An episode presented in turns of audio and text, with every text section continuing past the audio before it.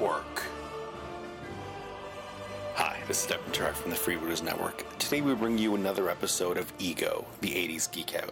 We hope you enjoy the show.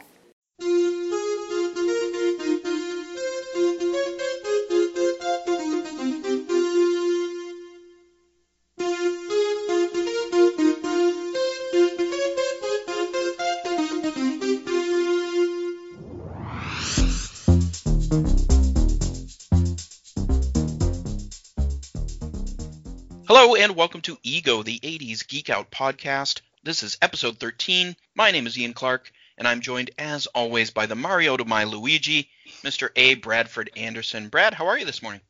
Good morning, sir. I am very happy. I'm very excited that we're actually doing this particular episode because it, uh, this was an amazing step away from the old Atari days. Yes.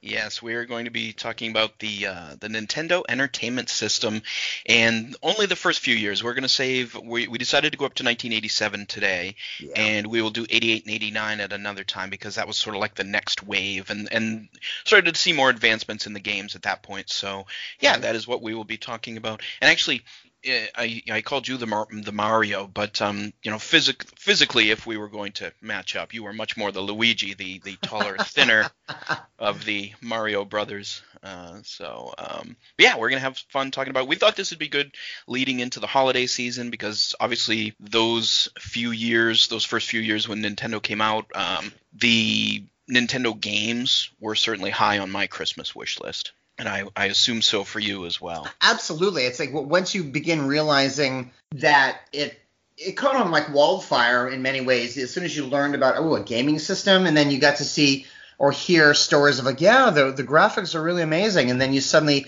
want to change everything. And, and then the research begins looking at local stores, um, Ames, Kmart, to see what options are available, and then kind of putting your face up against the glass like a kid on a holiday afternoon, like, wow, I want one of those games. They were always locked away, and I, I know yeah. that was uh, something where, because you, when you physically were able to hold them and so forth and look at the box and, like, you know, you're one step closer to getting the game in your system, but at the same point, you know, it was, it was always a magical moment to stand in front of any store's glass case and be able to see all the offerings and all the potential that uh, could be happening for us. Yeah, and it's funny you mentioned that too, being able to hold the box, because that was super important. It's still important, you know. A lot more games are downloaded digitally now, right? But and, and there's much more buzz, of course, because of the internet. Everything back then was word of mouth, but um, but it was super important to be able to hold that box in your hand because the box art on the front didn't show you. They wanted it to be a cool looking piece of artwork that makes you go, I have to play this game. And Absolutely. I think of things like um like Castlevania has one of the yeah. greatest covers of all time. That that oh, yeah. just super evocative, great artwork, just makes you want to play. But you had to turn that box over to see those little screenshots of to show you what yeah, yeah what does the game look like, because yeah. you could have a game that looked super cool by the cover art, and then you play the game, and you're like, "This is garbage." Yeah, no, yeah, absolutely. And, and it's funny you mentioned, you know, that we're talking about the artwork because that, you know, some of the initial rec- games were very almost kind of pixelated, so you actually did kind of get uh, a generic screenshot of what the game would be like. But my God, some of the the the paint the paintings and the real almost comic book styled edge that they had on some like the like the the mid eighties games were just fantastic. Yeah, and um, you were talking about the pixelated ones. That was Nintendo's own brand, and we actually used one of those for the uh, Ego uh, logo yes. from from Kung Fu. But yeah, you're right; yeah. it did it did have a representation of of whatever character in the game. Right, and I think that was that was good, but it also set Nintendo's apart. You knew yep. this was a Nintendo brand game versus yeah. a third-party game. Right. Oh, yeah. No, and a lot of the, the third-party games definitely um, – and even some of those took some – their artistic uh, discretion up to incredibly high levels, and it definitely paid off because a, a lot of those games ended up in all of our collections. So yeah, for sure. So um, Nintendo really – took a chance with uh, it was called the Super Famicom or just the Famicom in Japan, uh, and it was released there in July of nineteen eighty-three. They really took a chance because Atari had just tanked so much, yeah. and the the home console market was was pretty well dead at that point. And I think I don't I don't know if I've ever heard many people talk about this, but I, I was thinking this morning that the the rise of V C Rs and Laserdisc players in people's homes may have played into that, because back then we didn't have multiple T Vs in the house. We had like you had a T V. It was the right. family. Literally where the family gathered for things. So if the Nintendo's hooked up to it, well, right. you're not watching T V, you're not watching, you know, something on the V C R. So I wondered if the the rise of um, people owning V C Rs and V C R rentals and all that may have may have hurt Atari as well, because you know you've got that one yeah one item in the living room that everyone can watch. So right. I mean, I, I distinctly remember that. Yeah, my household uh, in the beginning, we had one in our kitchen. That's where we gathered for dinner and so forth. So. Uh, my system was briefly, uh, the original one was, was briefly hooked up in the kitchen, but you know, the, you can't have that coming into conflict when you have guests over. It's just, a, you know, too condensed of a space to have, you know, people sitting in there playing video games. So, I mean, uh, getting the, the console as in our youth definitely enabled our parents to consider options like, well, maybe we need to get a second T V. And that, and that just didn't always happen back in the day, but you know, some of those of us who were fortunate enough to have parents that were thinking, well, we're going to have to kind of move you out of the central area and maybe put you in your room or put you in the living room at this point and have your own little T V set up. That was always a, a bonus to be able to have that option. Yeah, yeah. And I I had um, a small black and white, probably whatever that was, probably thirteen inch mm-hmm. uh, that I had for Atari yeah. uh, that went to the Nintendo at first. Um, and I later would save up my money and go to um, a, uh, a pawn shop in Skowhegan and pick up a uh, a nineteen inch color T V. That was a huge upgrade. So that That's an upgrade. that was yeah that was that was later on. So um so the Nintendo was released in limited quantities, I believe, only in bigger markets like New York, maybe L A, in October of nineteen eighty-five, and it was sort of a test run for. Right. Nintendo. They had changed the name to the N E S, uh, Nintendo Entertainment System, changed the color. Um, the Japan Famicom version is like a cream and red color, and it looks not really much like the the N E S. And you actually, you know, slam the discs into the top like you, right. like you did the Atari. Right, right. Um, but they made the deck uh, set up similar to V C Rs. Mm-hmm. If you think about it, you'd sure, slid it yeah. in and, and popped it down. Right. Um, So full release was in September of nineteen eighty-six. Uh, now, I I don't know if I knew anyone that had one quite that early. Like, so when when did you get yours? I'm I definitely wasn't on the front end of it. I mean, I looking at most of the games, you know, that we'll be talking about. Most of my games were had been out eighty-five, eighty-six ish. So I was probably, you know. Definitely mid eighties when I first got it, you know. And, I, and actually, I found a picture um, on Facebook of me holding up to the games, and I'm, you know, that was back when I was the early days. I was actually I was wearing a tie dye on Christmas Day, strangely enough, plus uh, holding two games, one of which was uh, The Legend of Zelda. So um, I think it was probably I got everything. The, the initial allotment was probably like the mid eighties uh, when I first um, had requested it for Christmas, and Santa was very generous. yeah, just to just to frame it t- time wise, so so we're talking eighty-six when it was the U S release. Um, so we're talking middle school for you and I. We because yeah, eighty-six I was I was thirteen in yep. September of eighty-six. You were probably just about to turn thirteen, or were yes, or about. you okay? Yeah. Yep. So so yeah, so we're talking middle school for us. Um, so. The first seventeen games that came out in eighty-six were um, some classics, and then a couple where I'm like, eh. Uh, yeah. But ten, ten Yard Fight, which me being a, a sports guy, that being the first football game, even though it is incredibly limited, that was a game that, that I owned and, and played. And uh, so just to just to set the stage for when I got the system. I actually remember the day because it was my birthday in nineteen eighty-seven, and I knew that asking for it individually, I probably wasn't going to – nobody was going to be able to put one hundred dollars, which is what it cost, because I got the, the set that was one hundred dollars, came with two controllers and Super Mario Brothers. Yes. No, no individual person within my family was going to be able to throw one hundred dollars at it, which is right. totally understandable. So I just asked for money, which I had never done in the past because I always was really fortunate. You know, my parents, my, my grandmother, you know, people really were awesome um, with me growing up as far as gifts. And I got a ton of G I Joe and Star Wars and all that. But this was the first time I actually asked for money because I had a very specific thing that I wanted. So I got enough money for my birthday uh, to go to Kmart. I remember it was Kmart in Waterville. I remember awesome. standing in line with it, the big box. I had enough, oh yeah. I had enough for the game for the uh, for the system and two games. Great. And the first two games I bought were baseball and Mach Rider. Um, so yeah. yeah, so we'll we'll talk about those. But just so when I say when I talk about some of these early release games, I got yeah. them, but later. So yes. Um, but, But yeah, Ten Yard Fight, a very, very rudimentary football game, but still a step up from Intellivision and and Atari. So right. you know, it was it was something.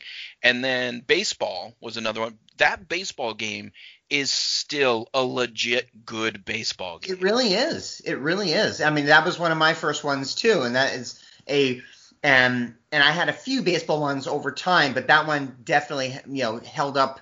Uh, early on to be able to have, I mean, the gameplay, yes, the graphics, we can go back and forth and say, yeah, but like you said, a little rudimentary, but at the same point, the gameplay, the pitching, that being able to strike the ball, pretty epic early yeah, on. Yeah, and a, a good, whereas football had to take kind of some liberties with the sport of football. I don't even think they had eleven players on the, on, on for a ten yard fight. I think it was like five or six on each yeah. side.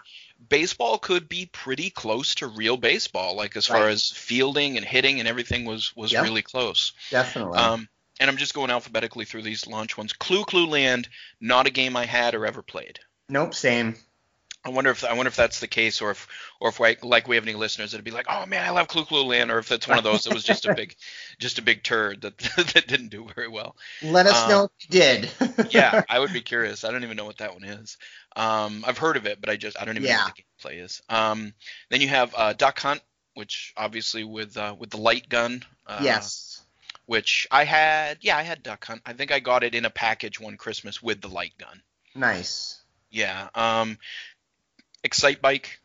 Yep. I, I think that's one everybody played. I just Absolutely. remember loving that. I played that recently on my on my RetroPie. It's, nice. Um, the good thing on the RetroPie is that that sucked on the original Excite Bike is you could it was awesome because you could build courses. You could build your own course and then run it. And then mm. as soon as you took the game out, it was gone.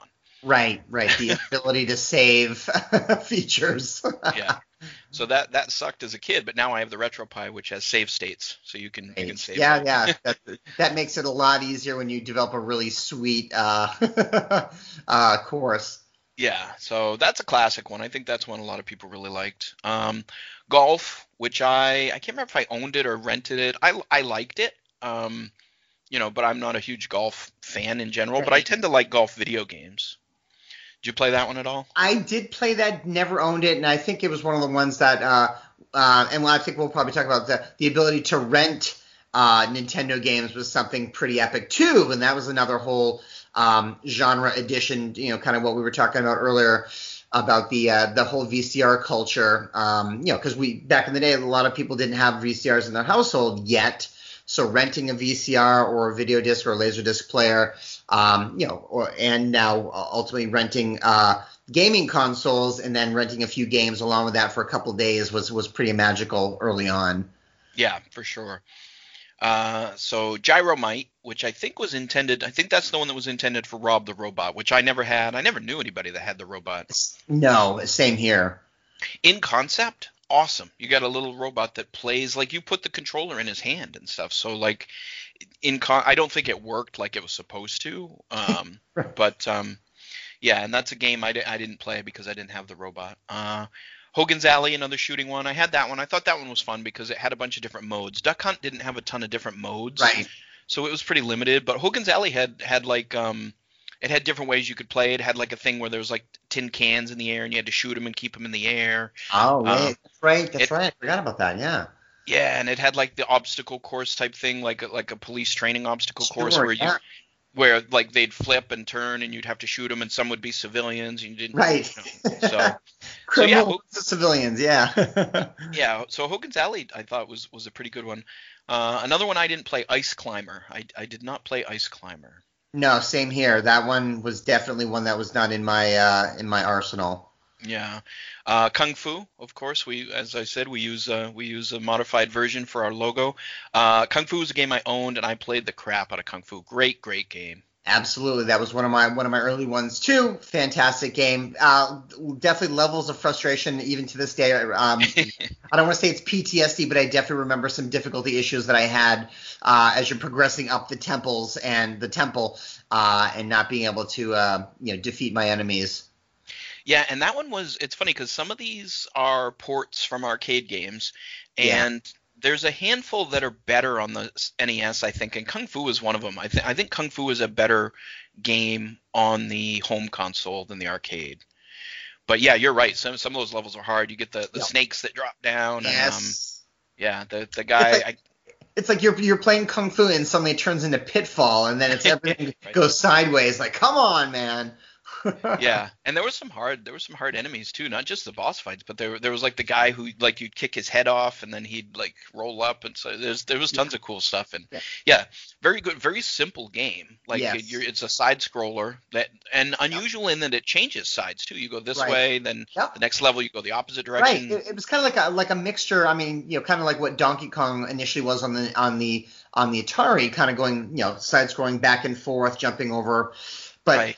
But uh, on this one, why it had, I think, probably special appeal, you know, being in our middle school age period, being obsessed with Bruce Lee. So this was as close to sure. me as doing a Bruce Lee um, uh, gaming experience of having him kind of go back and forth. I'm like, yeah, and plus Kung Fu, I collected the magazine back in the day as well. So I, yep. everything just kind of tied in, and this was kind of like the the, uh, the cherry on the top, basically, of being able to play this game. Yeah. Uh, pinball was another one. I, I don't think I owned it. I think I rented it. Not bad. I mean, pinball on Same. an arcade yeah. system is, is a little weird, but but I think it was an okay game, if I remember right. Um, soccer. I had soccer. I played soccer quite a bit. Again, limited, obviously, but a, yeah. a decent representation of soccer. Right. And it's funny because I, I'm surprised that, you know, because I, first and foremost, am a soccer fan through and through, but as a kid – was um, played it, played soccer, but you know I also played baseball and basketball. So I was the games for me back in the early on the early uh, Nintendo releases. I was more of the you know it's funny the baseball uh, and the football, but I never had the soccer one. Strange enough, and I know you know it always I always looked at it renting it, but for some reason I just never pulled the trigger to actually go ahead and, and play the game. So that was a, a, a miss out on my part. Yeah, and it's interesting because I, I wasn't a kid that played soccer and I really didn't watch soccer, so it's interesting that I ended up with that one. That was probably a Christmas right. gift, but it it but the same thing with volleyball. That wasn't one of the early releases, but I did. Somebody bought me volleyball at some point, right. and it was a decent game that I played. So yeah, I mean that's the thing when you're a kid and you know you have limited, you know limited number of games. By the end, I had quite a few games. Sure, you know, I had probably thirty, forty games at the end, but um, you know, early on, the, and you'd play anything to, you know, just to enjoy the the system. And soccer, I remember being a pretty good one. Yeah, great. Uh, here's another one. I don't even remember this one. Stack Up. I don't know. That. Definitely don't remember Stack Up. I'm just looking at the little image. Yeah, I'm gonna no. skip over the next one alphabetically, and we'll talk about that one last. Yep. In the um, uh, tennis uh, again, borrowed maybe or rented, didn't, yeah, didn't same. own it. Yeah, not a bad again, not a bad representation of, of the sport. Right. Um, Wild Gunman, another light. Uh, I, boy, I can't remember if I owned Wild Gunman. Um, that was more of a cowboy themed one. Yes. I think it was very similar to Hogan's Alley, just cowboy themed. Yeah. Another light right. gun game. Right. Uh. Wrecking Crew, I didn't have that. Don't really know what that one is. No. And then, the, of course, the granddaddy of them all. I think yeah. one of the greatest games ever made, Super Mario Brothers. Wild game. Yep. And I will still play that because it's it's still challenging to this day. It's still yeah. fun. It's still engaging. It's um, I I think just looking at the at the ones that we mentioned, Super Mario Brothers stands out.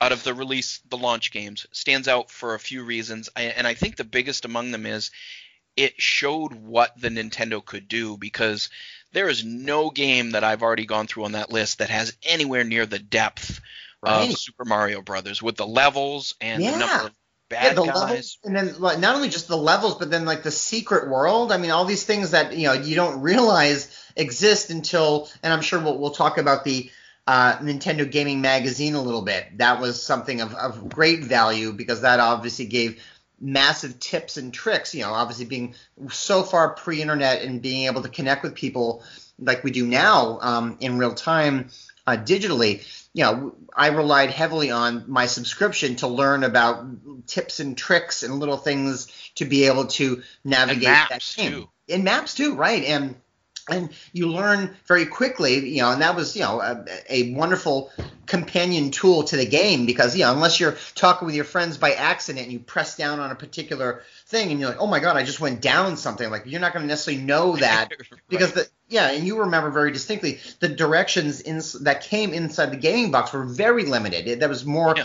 geared towards how to work the controller, how to leap over like mushrooms and hit the stars and get the coins. But at the same point, you know, there's not a lot of tips and tricks and, and that, and, and as it's almost like we evolved as the gameplay evolved with that. And, you know, like you said, the depth of it, incredible, just how, how wild and, you know, to be able to, the, the, the leaping ability. And then the, the it was just, it, it, to this day, it's, it, it is one of the fondest memory games that I have of, of playing with that system.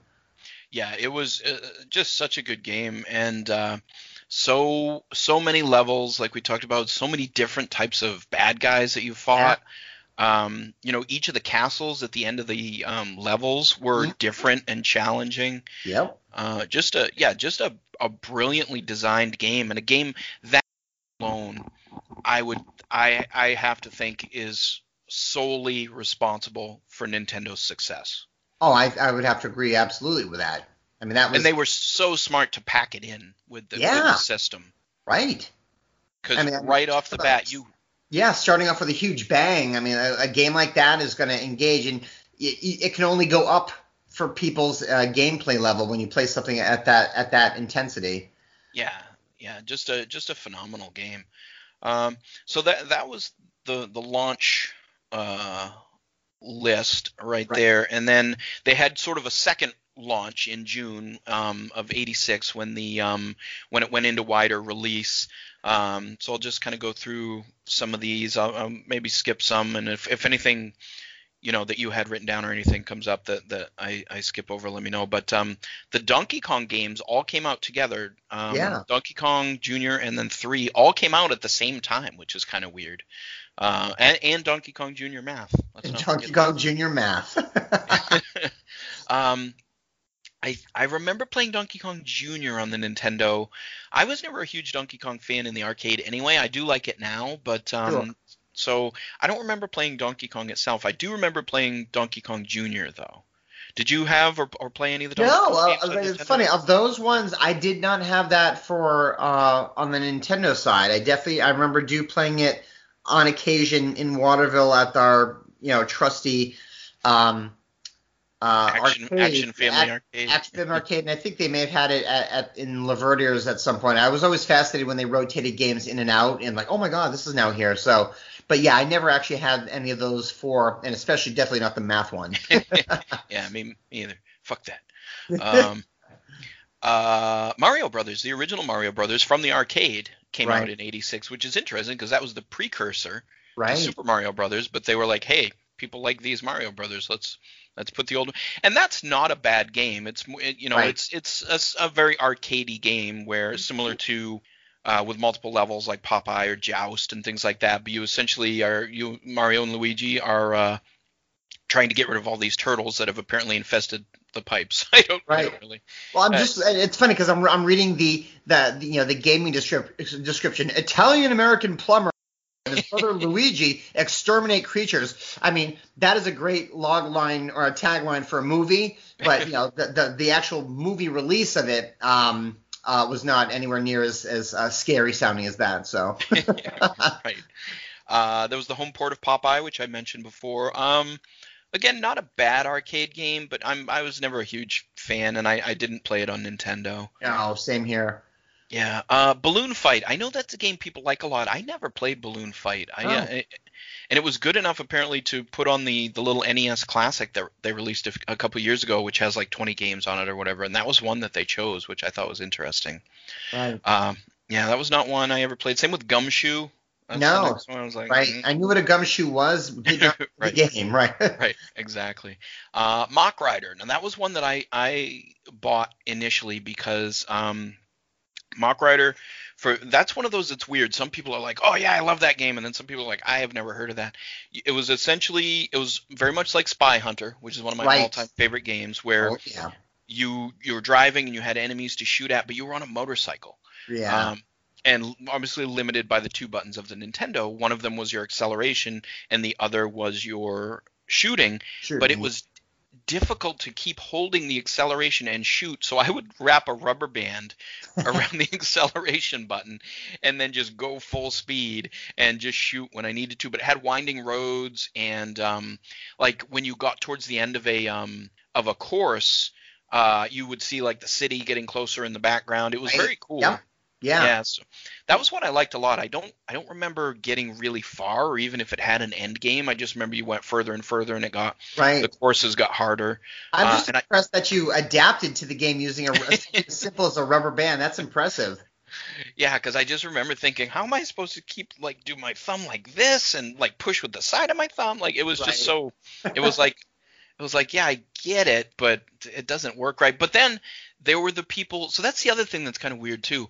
It never occurred to me – I've always held the controller, you know, like in like I know people listening can't see, but like this so that my thumb on my right hand can go between the A and the B button.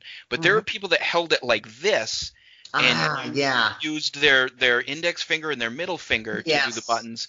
And I could not wrap my head around that the first time no, I saw somebody do that. I remember that. trying that, and that it just the, the level of discomfort of trying to get that correctly was not – it just didn't feel right. And yeah, and I get it for the buttons, but not sure. for the D-pad, not for the control, no. you know, the movement. That seemed very strange to me. No, that that's a thumb job right there. So exactly, exactly. That's why we are we were given opposable thumbs was to operate right. a D-pad. Clearly. It's in the Bible. So yeah, Mach Rider was one that I really liked. Uh, Urban Champion. I'm guessing that's maybe a fighting one. I never played that. Same. No, I did not play that as well. Yeah. Uh, other nineteen eighty-six releases. Tag Team Wrestling. I borrowed this one maybe or rented it. Uh, I was a wrestling guy. I'm back being a wrestling guy now after like twenty years of not watching wrestling. I watch wrestling again now. Um, but I was a, I was a kid that enjoyed wrestling. So yeah, wrestling game, great. Tag Team Wrestling, not a terrible game, but not not a great game either. Did you ever play that one? That one was like a no. very Japanese style game. Very Japanese style, and I and I don't even remember ever actually seeing it. You know, that was one of those ones that I think either no one. Ta- I mean, it, largely a lot of these games and are. Interest development in them was word of mouth. Someone ha- either having rented it or someone knows someone who actually has it. Yeah, you should try playing this. That's right. what dictated a lot of my um, gaming outside of what I actually owned initially was people recommending stuff like, yeah, you should really try this game. So, yeah, that one was definitely not one that I actually would have consciously gone for or re- remember anyone recommending to me. Yeah, uh, that one was by Data East. They did a lot of great games. Uh, oh. The thing I remember about Tag Team Wrestling was uh, the – the characters were very small, which was a bit annoying, especially at, like I said, when I started, I had a thirteen-inch T V. But the cool thing was it had good outside-the-ring stuff. Like I think you could even hit your opponent with a chair outside the ring and stuff like that. So obviously stuff that would, would be improved upon later. Right. Uh, other ones, Chubby Cherub. Do not know that game. Saying like what?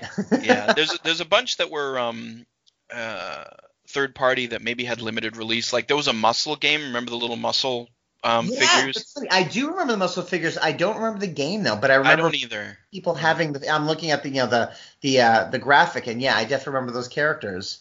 Yeah, uh, Ninja Kid. That's another one I never played. Same, yeah. Yeah, nineteen forty-two, great arcade game. Uh, I don't yes. think I ever played it on the Incredible Nintendo, but it's game. yeah, it's a great shooter. Um, one of the I don't know about one of the first ones in the arcade, but that scrolling forward shooting style yeah. of game, which yep. uh, of which there are tons. Uh, Commando, great game, loved Commando. Look at this. You remember one. that one? I'm, I remember it. I'm just, the the cover. I'm, I'm let me click in here. It was a lot like other ones. Yeah, no, okay, I do remember it. I, I just yeah. I don't know anyone in my immediate circle. Did you? I mean, did you actually own this one? I don't think I owned it. I think I borrowed or rented it because my, my buddy my buddy Scott down the road had one too. Okay. And he and I owned a lot of different games and could swap them back and forth. Nice. Um, I remember I think people talking about it, but I just never actually had the direct exposure to playing it. So I mean, that looks like it would have been cool. Yeah, just a, a straightforward, you know, you run up the screen and there's bad yes. guys to shoot and you're trying to right. rescue P O Ws. You have grenades and, um, yeah, good, good, straightforward uh, game. Uh, Ghosts and Goblins, great, great game. I remember this one. I remember, I remember in the obviously in the arcade, but I don't never had it uh, on the uh, gaming console at home. Yeah, I think I rented this one. I don't think I owned it. A super hard game, Super Ghosts and Goblins, uh, or Ghouls and Ghosts. They had a couple different ones for the yeah. Super Nintendo. Is notoriously difficult. I will put it on on the RetroPie once in a while, and I I'll play for like thirty minutes and barely get past like the first little bit of the. I mean, it's a super hard game. Gradius, that was a game I owned. A nice Konami. Konami really crushed it. Konami had some great, oh, great games. Yeah, they did. Did yeah, Gradius. One, yeah, but that one, yeah, I do remember. Yeah, on the side-scrolling space yeah, shooter. Totally. Yeah. Great thing with that one, and, and again, this just goes to show you how quickly companies learn to innovate yeah. by with the limited. Again, you're talking a B and an A button. Um, right. You know, select and start, which some you know right. some games used for for submenus and stuff. But Gradius had a cool thing where you could pick up all these power-ups, and then up on the top part of your display. It showed what you had, and then there was a way to activate. You could let it power up. Like the more power-ups you picked up, the further along it went on your track, mm-hmm. and then you could choose when to activate it. And so that was a really innovative system, I think, and a, and a nice way to give yourself more options, again, when you're super limited by the buttons. Sure. Totally. Yeah, but that was a good side-scrolling game. I really enjoyed Gradius. One of my favorites, one of the very first games I ever played on the Nintendo. I can't remember if I've told this story on, on this show. I know I've told it on Nerd Herders. But at one point uh, early on, this was before I had a Nintendo. I had never heard a Nintendo. Um, my parents had friends that um, – it was it was my, my stepdad's friends that he'd known forever since he moved to Maine. And they had kids around my age. And I didn't spend a ton of time with them. We would see them once in a while. I, I didn't have a ton in common with them. Um, I don't think they were like G I. Joe and Star Wars kids. But at one point they were like, hey, would you like to come have a sleepover? And I'm like, eh. And then they're like, we have the new Nintendo. And I was like, oh, uh, uh, yeah, I'll do that. But then, so the, there were two things that I remember about staying. Sure. One was playing Karate Champ and Super Mario Brothers, yeah. and just being like, "This is amazing." So Karate Champ's a great game, but the, the big thing I remember is the next morning they're like, uh, "Like we're up early. It's Saturday morning. We're watching cartoons, you know." And the the kids that I'm staying with are like, "Are like, oh, we, we got Cookie Crisp. You want some Cookie Crisp cereal?" Oh. I had never had Cookie Crisp. We didn't get sugar cereals at my house, so I'm like, "Fuck yes, I want yes. Cookie Crisp." God, you're right. They're they're getting me Cookie Crisp. I hear Cookie Crisp go all over the floor. I don't think much of it because I'm like, all right, they're certainly not going to give me that Cookie Crisp. Right. I get my bowl of Cookie Crisp and it's covered in like dog hair. Boy, yeah. The days. Story. I have. Just... I have not had Cookie Crisp before, after, or since. I, I don't blame you. Yeah, there's something about yeah, dog hairs and Cookie Crisp that just doesn't taste right together. uh, But, um, but Karate Champ, I liked Super Mario Brothers. We played that, you know, at that sleepover. But Karate Champ was the one where I was like, this is awesome because, again, the limitations of the B yeah. button and A button, but they gave you like up and down and all these combinations to do yeah. kicks and punches. And it was a one versus one game, which was great. Just a, did you own Karate Champ? That was one I got early on. I, I didn't have it, but that was one I know I rented because um, I think, you know, there was a lot of chatter about it amongst us. So I'm like, yep, that sounds like one I definitely have to play. Definitely super entertaining. Uh, and early on, you know, w- you know, predecessors to other great games that were, were to come using martial arts. Anything as it evolved relating to martial arts, it was something I definitely was, was, was connecting with and hooking into. Yeah. Yeah. So I, I like that one a lot. Um, next one on the list is one of my all-time favorites, Trojan. But a lot of people don't know this one. Do you, do you know Trojan? Oh, no, I don't remember this. So Trojan, I guess, was an arcade one. I had never seen it in the arcade. I've played oh. on my on my cabinet. I've played the regular. This is another one where I prefer the Nintendo version.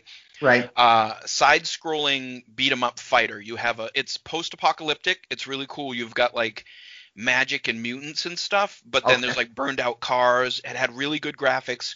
And you walk along and you have a sword and a shield.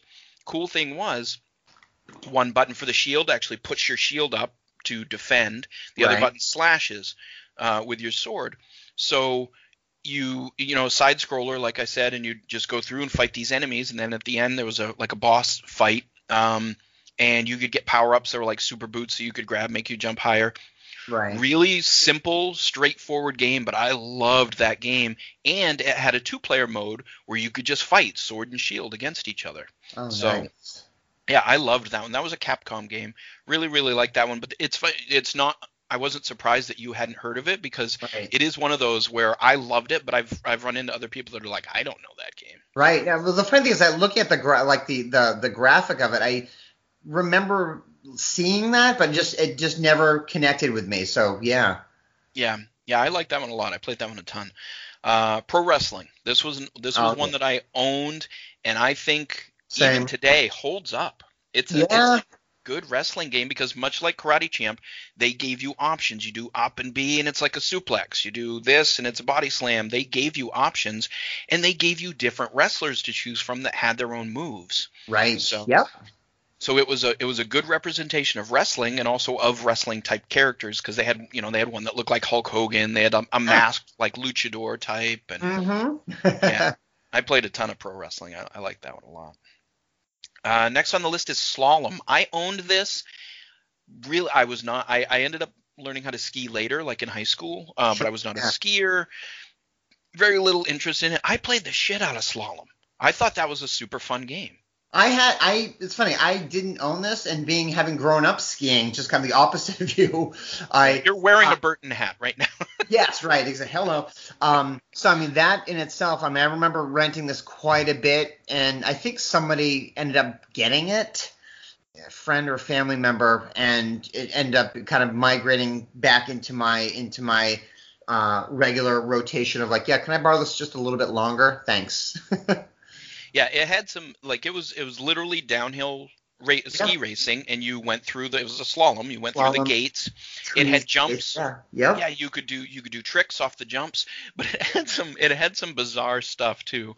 Like you got to put obstacles in, so there were like snowmen and stuff. So it's yes. like yeah, okay, that that's not real, but it, it it makes sense within the game. But the craziest things were sometimes there were kids on sleds that you had to avoid that were sledding uphill. That's terrible. Yeah, and I it's funny now that you mentioned I didn't remember that until you mentioned it, but yeah, yeah, what? How yeah. is that even physically possible? Yeah.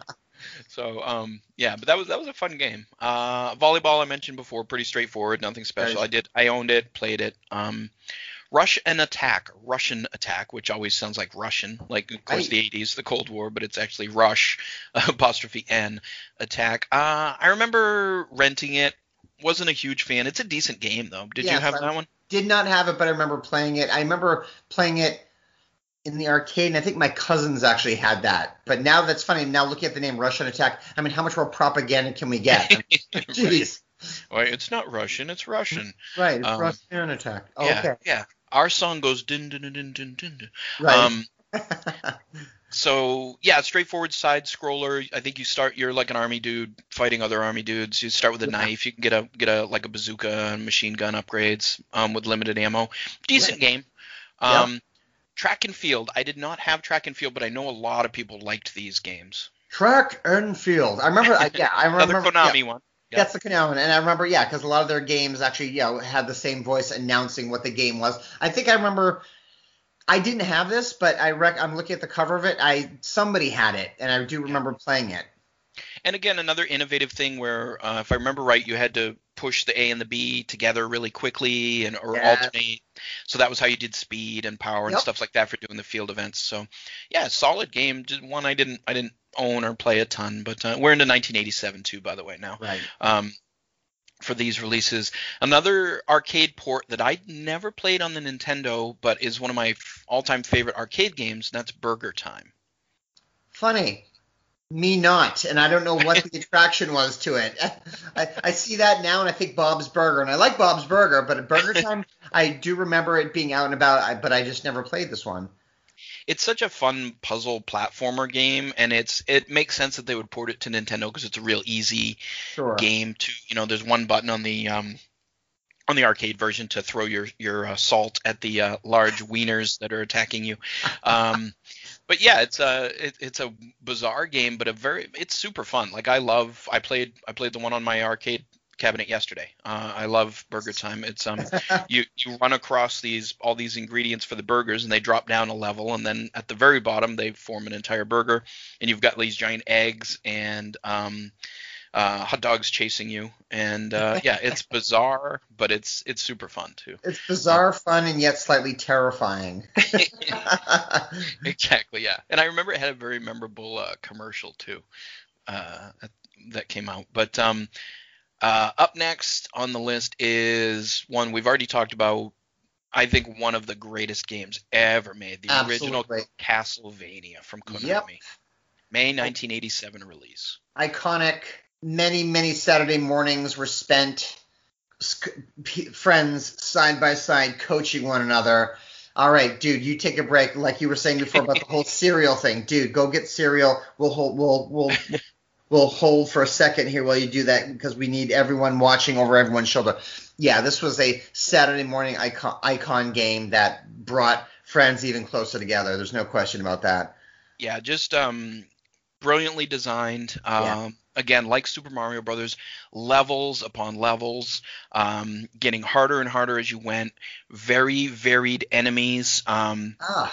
Incredibly thematic, like the whole horror, you know, Dracula yeah. uh, genre, really well represented. You've got all these different creatures that you fight, like from Frankenstein to Medusa to the Mummy, um, even like Gillman type creatures popping up out of the water, zombies, bats. Um, Just a, a really, really well thought out, well designed game that has a ton of replayability. Uh, yes. I've loved the series itself is great. Castlevania Symphony of the Night for um, the PlayStation.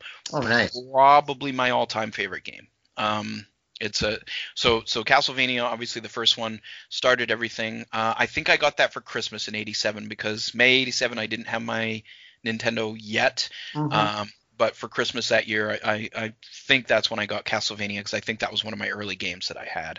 Awesome. But um, so good. And that artwork, again, that, that oh, artwork yeah. is just so evocative and just a cool, different take on a very traditional side-scrolling thing. You, you throw right. in the horror genre, which right. I don't think anybody had done, at least not in a side-scroller. And then you throw in, oh, he's not going to be armed with like um, – gun or anything yeah like or flamethrower you know, yeah it's a non-traditional weapons of it was a, definitely a period piece too. I mean you, yeah. you're being put in a world and environment that is you know kind of gauntlet-esque but scary at the same time because you're going yes. up against just this wide cachet and a range of of demons and and and monsters, and that just mixing those two, a gaming experience plus horror, is very cool.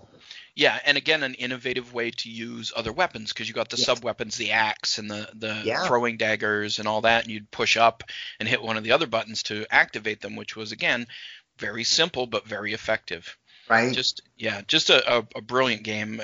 That's probably in my top ten all time, of the, even though obviously we've had such amazing innovations with, with new games over the years, but right. that game is still playable, and that's, you know, you can't say that about, about a lot of the games. No. Uh, up next, Ikari Warriors. Did not own it, but my buddy Scott down the road did, and it was awesome because it was a two-player co-op. I remember this game. Did not own it, same, but definitely remember playing it.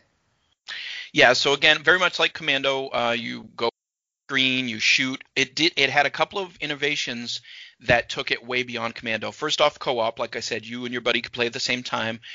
Um, this one, like Konami games with the famous Konami code, this one had a code where you could get extra lives, um, a secret code. And I remember that stuff blowing my mind when you could actually like tell the game to do something by putting right. in codes.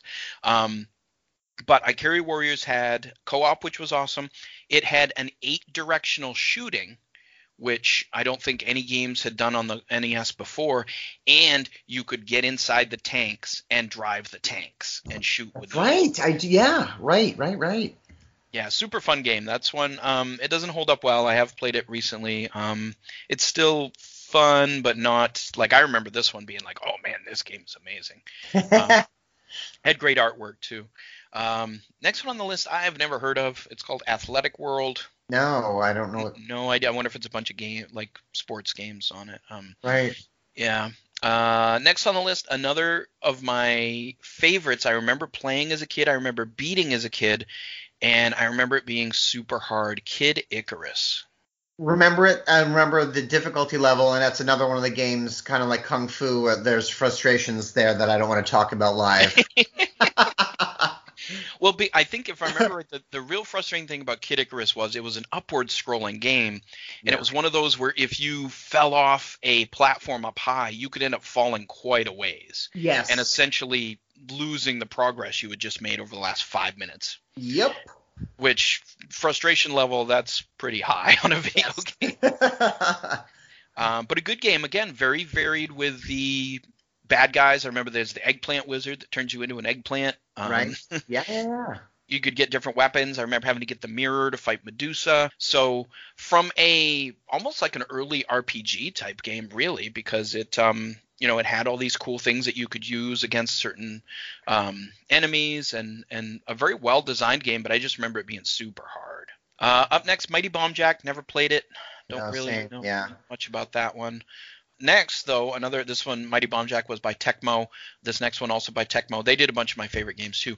Rygar, a, uh, an arcade port. I've never played a – well, I don't want to say never. I think I've tried it. I, don't, I haven't played a ton of the arcade. But this is a game that I had on the Nintendo, and I really liked this one. Did you have this one? I did not have this one, but I'm just – I'm looking at the artwork. I definitely recognize it. Um, and it's funny, I'm, I'm, I'm j- just as we're going down these the list of looking at some of the artwork here – I'm amazed that there weren't lawsuits uh, against it because, like, you know, I'm looking at Ikari Warriors again, and that was definitely – I mean, that's pretty much Rambo on yes. the front of that. Um, uh, Rygar, I'm looking at that. That looks like any one of the barbarian movies from the early eighties, basically. I'm like, oh, okay, I'm surprised there wasn't a lawsuit associated with that. yeah, yeah, it really does. But a that's, cool a, a cool weapon. He had, like, a disc thing that shot out from yeah. his arm.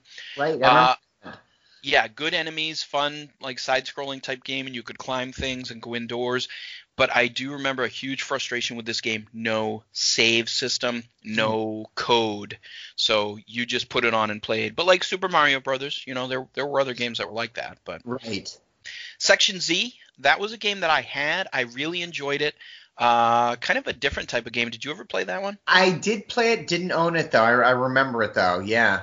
Yeah, re- real quick, we got a ton to get through, so I don't, we don't need to talk about everything in depth. But Section Z had a cool thing where you kind of floated through space and you shot in different directions as um, these creatures came at you. And then at the end of each, um, there were two doors. There was like an upper portal and a lower portal, and you picked which one, and it would port you to a different level.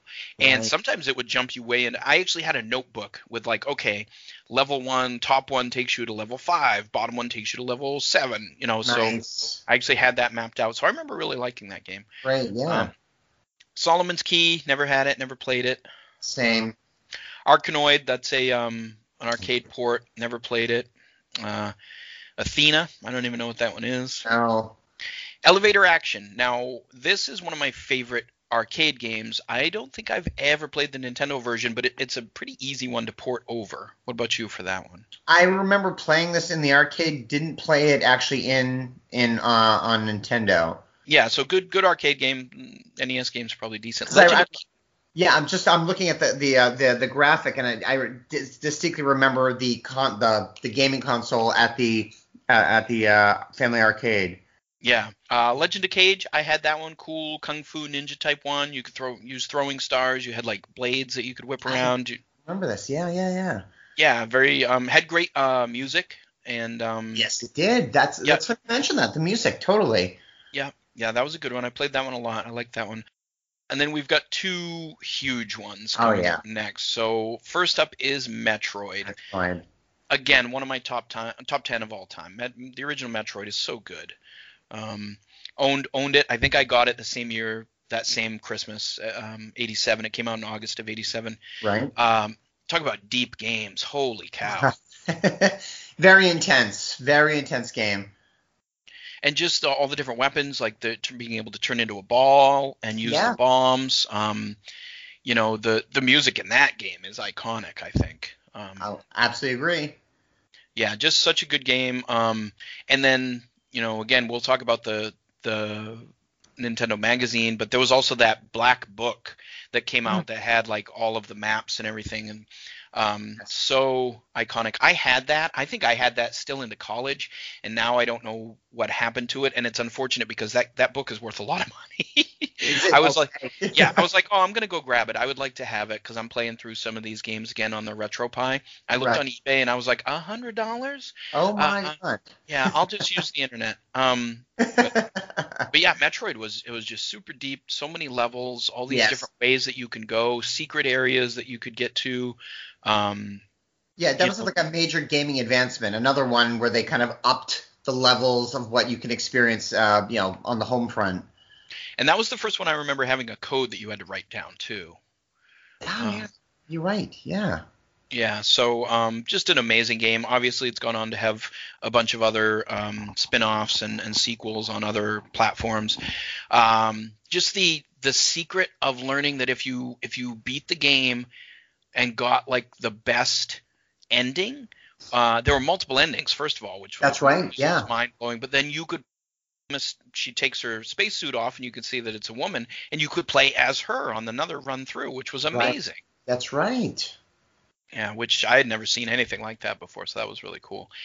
And then yeah. next, August twenty-second, nineteen eighty-seven, arguably the greatest game on this console, yes. uh, The Legend of Zelda. Oh, my God. Yep.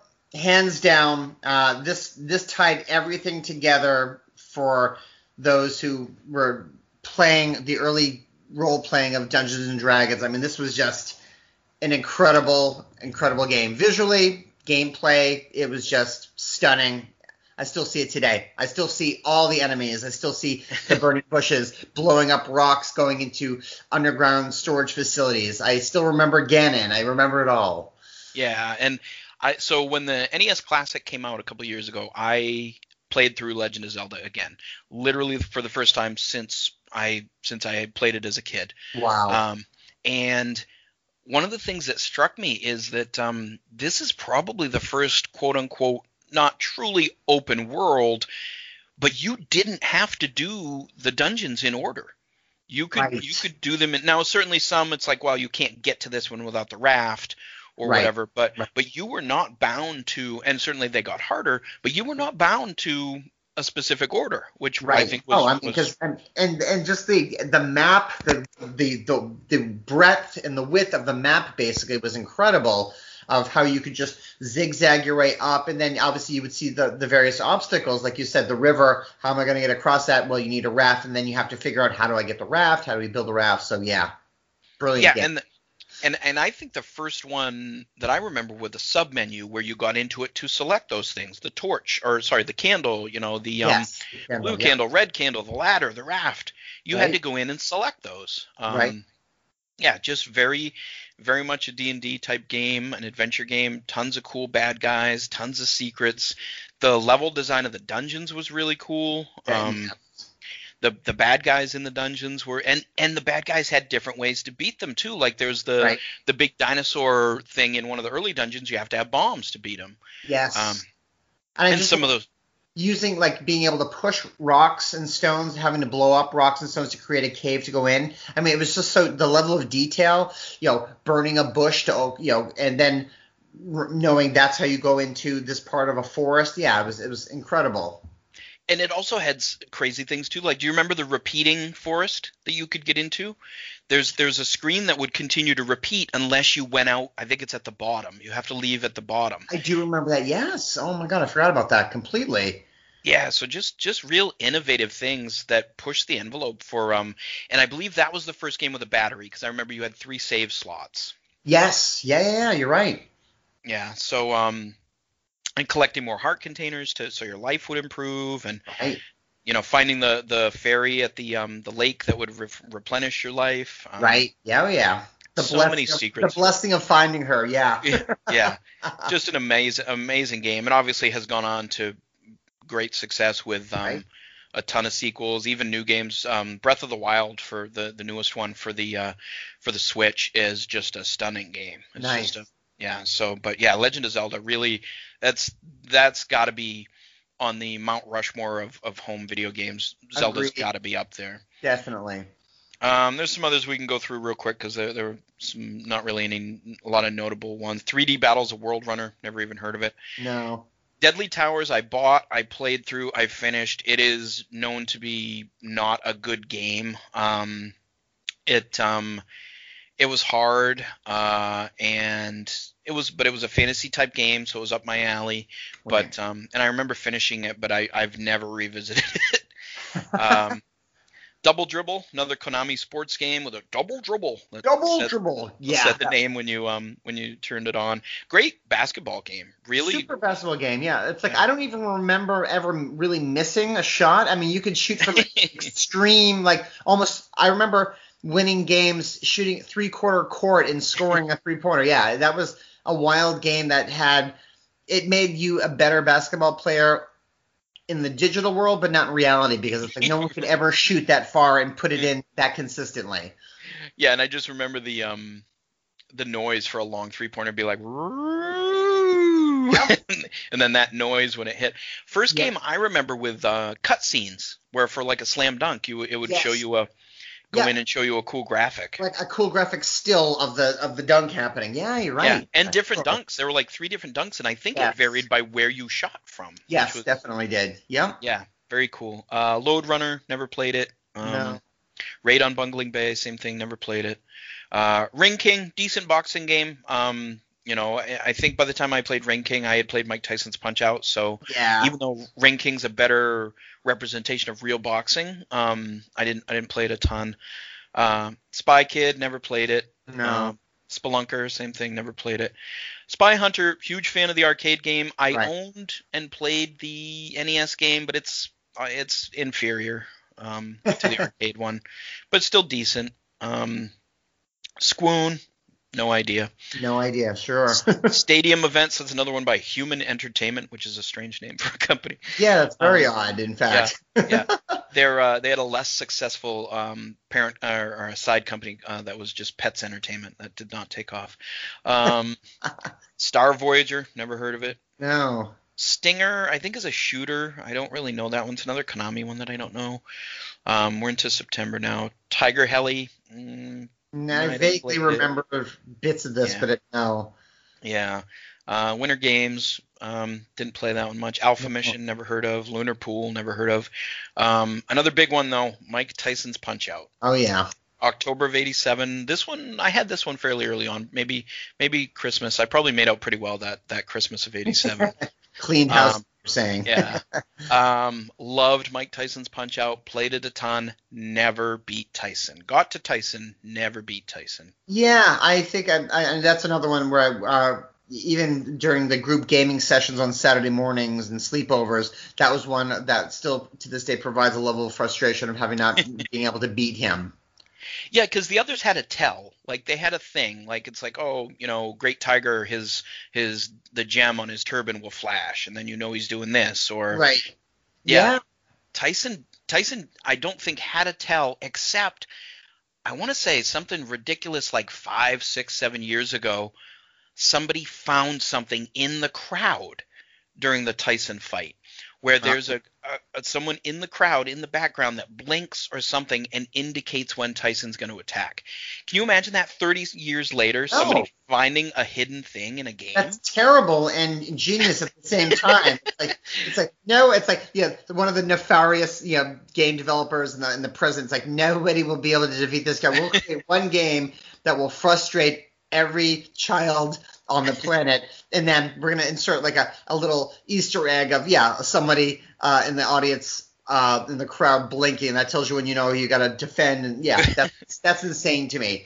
Yeah, It's like, well, we're going to make it super hard, but we got to make it somewhat fair. So we'll put this person.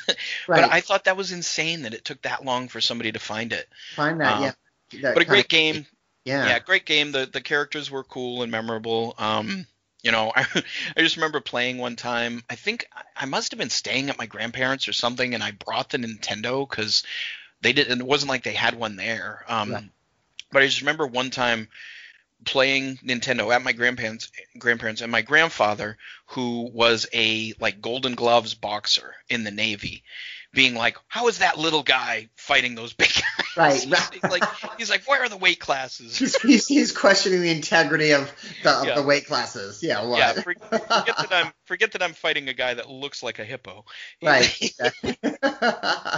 Yeah. Um, but yeah, great, great game. Tons of replayability. I'll still bust this one out once in a while. Um, Rad Racer, uh, played it. Didn't I think it didn't have three D glasses? Was that the one I'm thinking of? Yeah, or? I didn't have this one either. But yes, I think it had the the add-on of that. Yeah, pretty straightforward racing game, which I've never been a huge fan of. There's some that I like, but it's not a genre that I'm crazy about. Um, Zanac, uh, don't mm-hmm. even know what that one is. Breakthrough, I think that's a puzzle port from the arcade. Uh, Goonies two, which is weird because I don't think Goonies one came out. no, no, I don't recall us seeing that. Yeah, never played that. We're in November now. Uh, Jaws, never played that. Oh. Karate Kid, didn't play that. No. Uh, and movie tie-in games are. Yeah, it's like we're we're totally moving into the uh, the the tie-in with Hollywood. Yeah. Kid Nicky, uh, I think people like that game, but I've I never played it. No, same. Yeah, Star Force, same thing. I think that's a side shooter. It's a Tecmo one. Super Pitfall. So I played this. My buddy Scott down the road had Super Pitfall. Uh, I was a huge fan of Pitfall on the Atari, so that yeah. one was the one I was excited about. Um, I remember it being okay, but not not great. I because they did try and mimic some of the things of the Atari Pitfall. Like I remember you could climb down ladders and go underground and do stuff, but um, right, yeah, yeah, yeah. yeah. right. Yeah, overall, I, I don't remember a ton about it. Top Gun, that's a game that I think I must have borrowed from somebody because I remember playing it a ton, but I don't think I owned it. And I just remember it being a fun dogfight game and almost impossible to land on the aircraft carrier. I, yeah, I, this is one I definitely owned, obsessed with the movie, and ha- still to this day, another one, P T S D of not being able to land properly, crashing in the ocean or crashing. Yeah, it's very frustrating. You know, the, the first – I think I was able to land – It, it takes a lot of finesse to be able to land your jet fighter uh, uh, on an aircraft carrier. But, yeah, still to this day I still have a little bit of an issue with not being able to successfully land. You know, this, this was, you know, quite a step away from, you know, Johnny Nicholson's uh, dad had, you know, on his old Apple computer he had like the, the – you, Oh, you Flight Simulator. Flight Simulator, exactly. Sure. So – and I remember, you know – just the how cool that was and how basic graphics that was. You're basically flying over this. At least you're able to, you know, get into dogfights. But then once you're trying to land, you know, there's a distinct possibility you're going to crash and die, which is always frustrating. Yeah, for sure. Um, so only a few more here, but there's there's three more to mention that came out in December, or sorry, one was November, but the last two were were pretty good ones in uh, December of eighty-seven. But one that I want to mention, um, we've mentioned all of them, even though we've passed over some, um, is a game that I still really enjoy. I don't think I own this. Um, sorry, I'm looking something up real quick on the interwebs. Um, Side Pocket. It's a, it's a pool game, super simple, right. But I, I like this game. I think the, the physics on the pool – on the balls are right. decent. Um, you you have a cool. It's cool. It shows you like a. You can move with the D-pad and change your angle of the shot, so you can you can bank shots and you can do different. It's it's still a fun game. I actually really like Side Pocket. Did you ever play that one? I remember playing it. Never owned it though. Yeah. Yeah. Um. I like I said. I still play that game. I I awesome. really enjoy it. Um. Great great pool game. And uh, there's like bonus levels of trick shots. There's like um. one pocket is open and the other have like beer glasses on them. So you can't, you got to hit this one pocket and you'll break the glasses if you hit the other ones. Just, just cool, fun side things.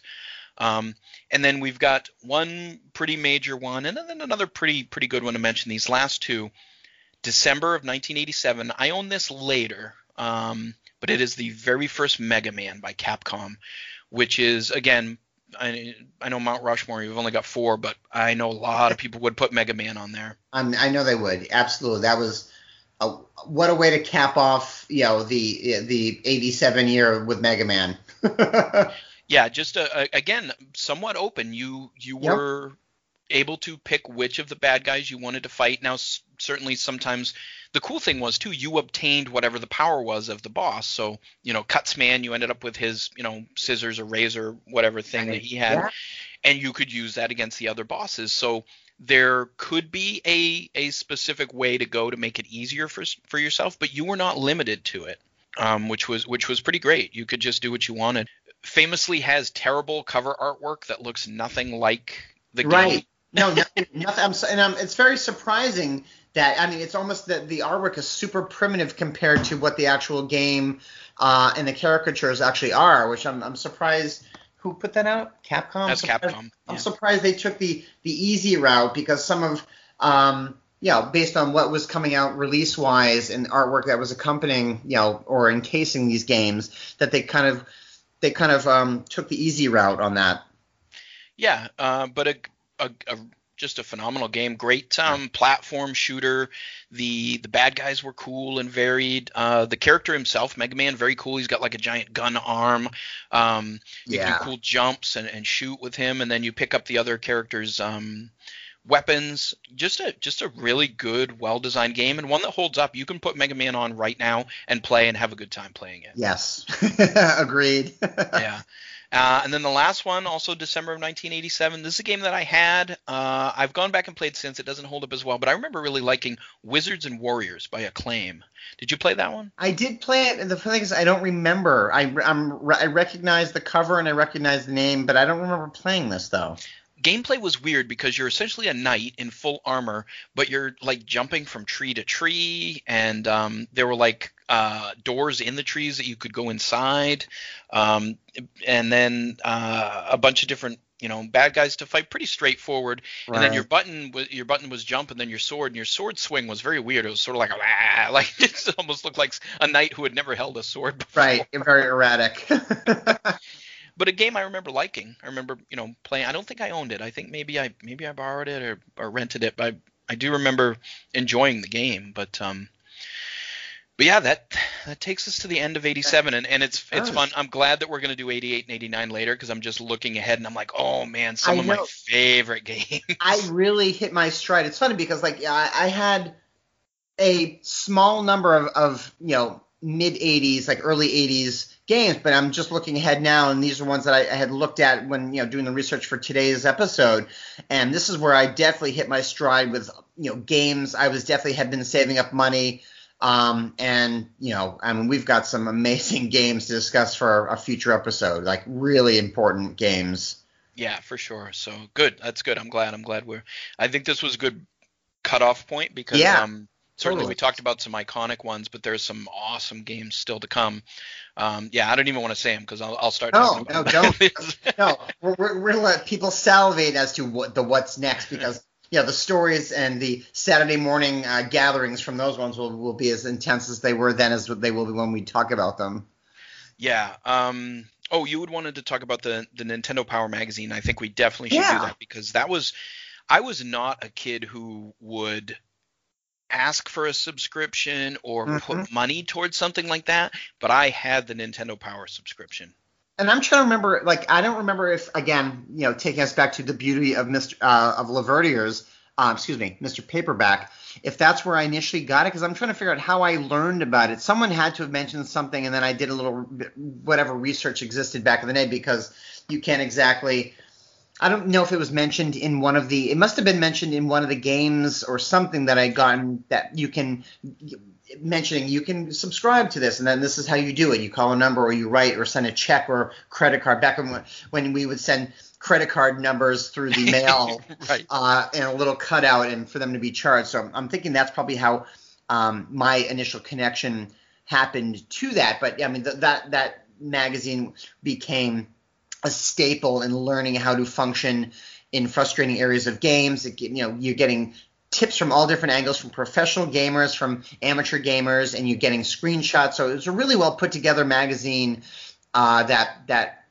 worked in perfect concert with the gaming experience, especially for, you know, young minds when we don't have, like nowadays being online, you can hit tips and tricks and do and look for uh, little cues on how to defeat certain things and do certain levels. Back then, we were it, it was either experience through playing the same uh, the same level over and over till you figure it out, or talking to your friends who were doing the same thing. And the third option was finally getting the hold of the magazine, which would give you that firm uh, visual written document of how to defeat a certain enemy or how to conquer a level.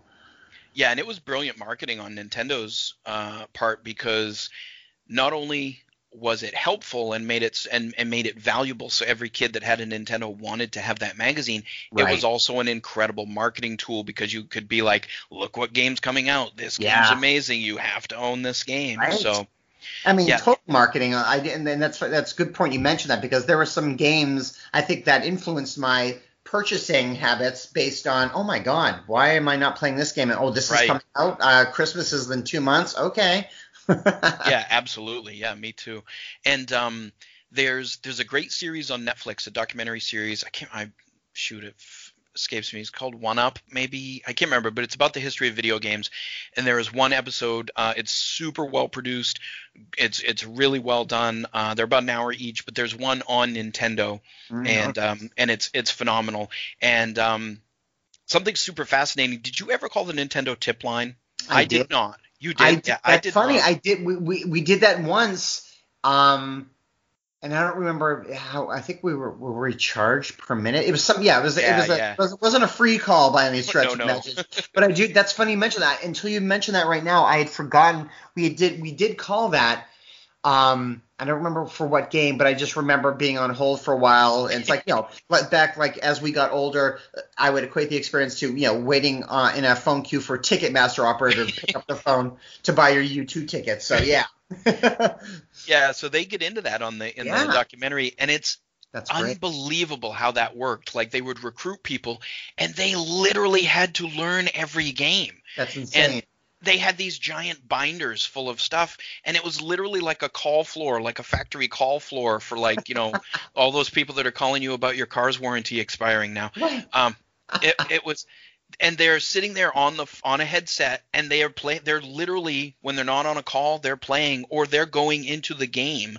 Right. And and like, it's insane that that's how that operated. But I highly recommend that um, that documentary series on Netflix. It is so good. Oh, check um, it out. Definitely, yeah. Yeah, but again, another one of those things where Nintendo's raking in money, because it's yeah. like it's like you know, I'll spend a few bucks to call in so I can get rid of, out of this stupid section in this game. Right, that I can't be. right, right, right. I'm I'm caught in this vortex hell. How do I get out of it? Oh, let's put the phone call through. Yeah, that's that's funny. Yeah, and I remember I think my folks getting I think my folks. They greenlighted it, but then when they saw what the cost of that initial call was, that that that that didn't last very long. So, right. yeah, I know I never called, but um, yeah, it's funny because obviously now we have the internet and there are full walkthroughs for every game imaginable. Yeah. But it was amazing when we were kids, because it all had to be word of mouth or right. you know, through a magazine or something like right. that for us to. And and that was one thing that I really realized going back and playing Legend of Zelda again a couple years ago when I got the classic. How did we do some of these things as a kid? Like, I don't know.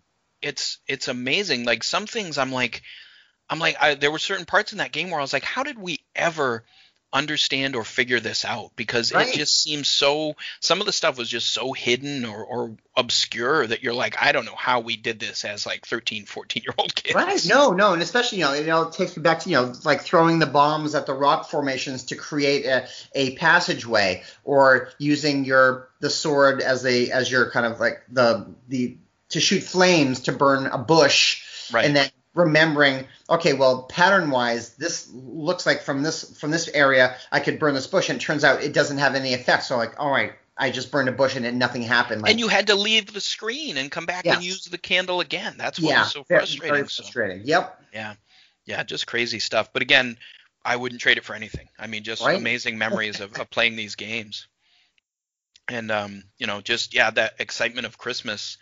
And knowing that shape, that shape that's wrapped right. up is a Nintendo game, but what, right. what, you know, what game is it? right. No, and I, I recall a few, like one or so over over the years, make it into the stocking, and then a couple wrapped under, or they were wrapped in a larger box. So you would sneak in, shake the box, like, okay, there's a smaller object inside a larger box. It, this sounds like a toy or a video game. All right. The, there's a one hundred percent chance I'm going to love what's in here. um, I just don't know. It sounds like it could be a, a square-shaped item inside another square-shaped box. Like, all right, this could be a game. Yeah. Big days, good times. Yeah, for sure. Um, so we're, we're going to uh, keep with the holiday theme and things that were very important to Brad and I for next month, for December, and we're going to talk about something that uh, I'm a little surprised we haven't gotten to already, but I, I'm super excited about it, um, near and dear to both of our hearts, very much, very much ingrained in, in our childhoods, and that is the G I Joe Real American Hero toy series. Oh my God. Um, this is this is one this episode, this forthcoming episode is going to be so incredible. Uh It's my mind because I've been thinking about this since when we discussed the long-term plan of what, you know, uh, topics we're going to be discussing. But yeah, this near and dear, beyond, you know, formulated aspects of our youth, helped us adapt and enjoy military things and figurines and weaponry. It's just, yeah, it's going to be a good, good, good conversation. Yeah, I'm looking forward to that one. So uh, that'll be next month. But um, for this time out, I had a great time. And I love video games, uh, the Nintendo system. I played a ton of Atari, but obviously very rudimentary. And Nintendo was just such a next step in evolution of video games. And, and we wouldn't have the consoles we have to, today if, if Nintendo no, didn't exist. No, absolutely not. Right. I mean, it's just, you know, and then, you know, any, any gaming console now, it's it's like we don't want to take them for granted. But, you know, like you said, the building blocks came from what we were doing, the initial stuff on the Atari, just how kind of zeros and ones that used to be, till the actual being able to see characters and be able to shoot things on screen with the Nintendo series. Yeah, everything we owe to the eighties.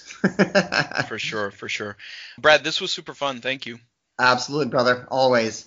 Thank you so much for listening. Brad and I will be back to talk about G I Joe next month. Uh, we we appreciate you listening and uh, checking out the show, and hope you will come back for that. We're going to have a super time with that. Until then, my name is Ian Clark. I'm signing off for Brad Anderson and reminding you it's dangerous to go alone. Take this.